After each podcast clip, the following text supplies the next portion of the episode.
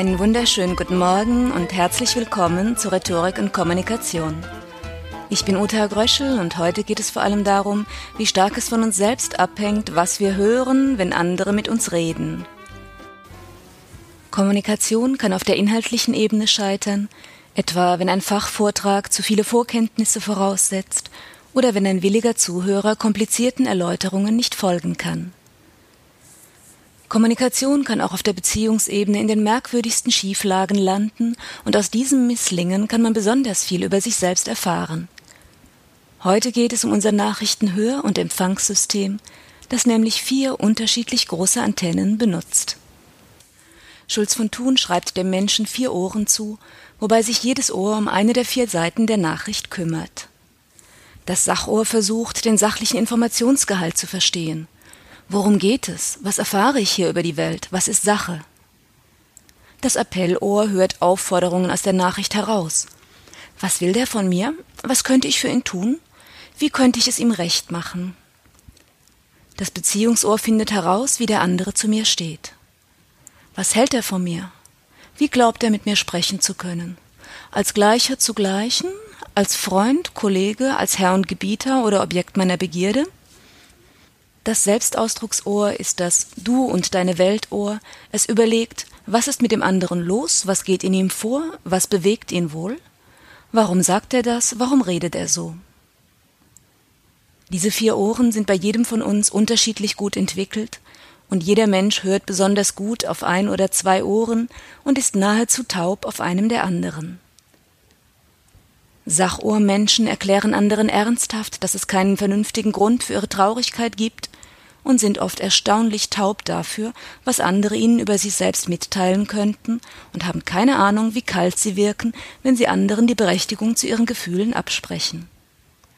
Appellmenschen haben einen starken inneren Kümmerer und gehen Kaffee kochen, sobald jemand erwähnt, dass er gerade ein bisschen müde ist.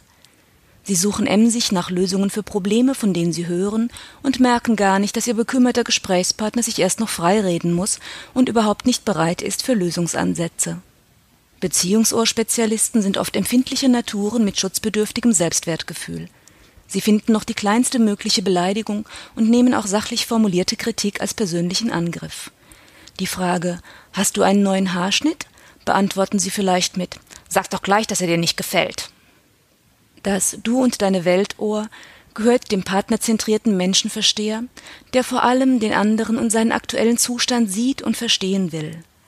Er kommt in freier Wildbahn selten vor, denn die meisten von uns sind mit sich selbst als Zentrum des Universums zu sehr beschäftigt, um den Selbstausdruck kleinerer Planeten und Trabanten zu würdigen.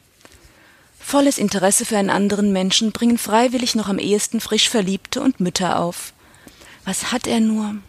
Was ist nur mit ihm los? Warum sagt er das wohl? Och, wie niedlich und klug sie doch ist. Das Du und deine Weltohr nutzen Gesprächstherapeuten und Life-Coaches. Sie helfen ihren Klienten, indem sie deren Selbstausdruck gezielt wahrnehmen und diesen Eindruck den Klienten rückspiegeln. So gewinnen diese Klienten wertvolle Erkenntnisse über sich selbst. Was in diesem Rahmen sinnvoll ist, wäre im Alltagsleben eine Pest, denn die meisten Menschen entscheiden gerne selbst, ob und wann und von wem sie beraten, behandelt oder analysiert werden. Auf einem Grillfest stehen Claudia und Adalbert beim Bierfestchen nebeneinander. Schönes Fest, sagt Claudia. Die Chance für Adalbert, den Psychoking. Du genießt es, hier zu sein? Äh, Claudia, ja klar, mir, wie gefällt's dir denn? Psycho King, du möchtest deine Einstellung vergleichen mit den Eindrücken anderer? Hilfe! Auf welchem Ohr ein Mensch besonders gut hört, hängt von mehreren Faktoren ab. Erstens die Persönlichkeit. Veranlagung und Temperament umfassen auch Vorlieben für eine bestimmte Weltsicht.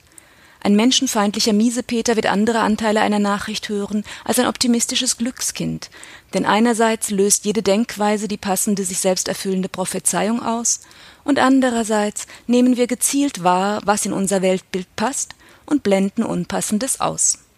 Der Pessimist fährt bekanntermaßen durch die Stadt und ärgert sich schwarz, dass er wie immer lauter rote Ampeln erwischt, die grünen sieht er als Ausnahme von der Regel. Der Optimist hingegen freut sich über die grüne Welle und sieht die roten Ampeln aus Ausnahme. Zweitens die Tagesform. Auch die fröhliche Tanzfee hat ihre melancholischen Tage, und der grüblerische Einsiedlerkrebs füllt ab und zu einen Hauch der Leichtigkeit des Seins. Wer nach einer schlaflosen Nacht mit einer dicken Schnupfnase durch die Lande läuft, hört auch nicht die gleichen Inhalte, die sich ihm durchaus offenbaren, wenn er an einem sonnigen Frühlingstag fit und beschwingt loszieht.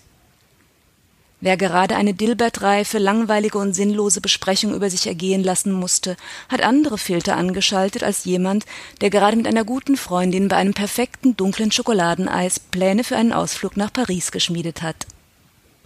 Drittens, du und ich.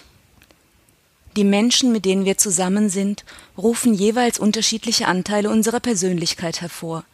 Und je nachdem, ob die gemeinsame Vergangenheit ein Lied von Liebe oder Leid erzählt, prägt sie die Erwartungen, die Filter und die Sinnergänzungen. Emmy wohnt mit Anja zusammen und macht sich regelmäßig über Anjas Kleiderschrank her. Es gab schon öfter Ärger. Jetzt kommt Anja in einem schicken roten Wollpullover und Emmy begeistert sich. Das ist ja ein tolles Rot. Und was sagt Anja? Etwa, oh danke? Eher nicht, sie faucht. Den fasst du aber nicht ab. Wer etwas sagt, hinterlässt immer einen bestimmten Eindruck beim anderen. Dieser Eindruck ist nicht richtig oder falsch, sondern einfach vorhanden. Wer sich geäußert hat, weiß, was gemeint war und kann versuchen, das Klare herauszuarbeiten, deutlicher zu sagen, worauf es ihm ankam. Dazu braucht er aber zuerst einmal die Information, dass das überhaupt erforderlich ist, dass überhaupt ein Missverständnis vorliegt. Jetzt muss keiner den Rest seines Lebens damit verbringen, mit zerfurchter Stirn umherzulaufen und jede Äußerung in ihre Einzelteile zu zerlegen. Wenn aber Probleme auftauchen, kann das Schulz von Thun Modell helfen, den Ursachen auf die Schliche zu kommen. Für die persönliche Entwicklung und für ein besseres Miteinander ist es nützlich, die eigenen Ohrvorlieben zu kennen, die weniger entwickelten Ohren zu fördern und vor allem auf das oft verkümmerte Du und deine Weltohr zu achten. Im Umgang mit persönlichen Angriffen liefert etwa das fitte Selbstoffenbarungsohr die Reaktion Geht es dir nicht gut? Du bist ganz blass. Wenn wir es schaffen, mit unseren Gedanken nicht immer nur um uns selbst zu kreisen, sondern auch die anderen besser zu würdigen und die Ohren offener zu halten, kommunizieren wir besser. Soweit zur Kommunikation mit unseren vier Ohren. Um Freud und Leid der Kommunikation geht es dann im nächsten Podcast. In diesem Sinne, auf Wiederhören, alles Gute und eine schöne Woche.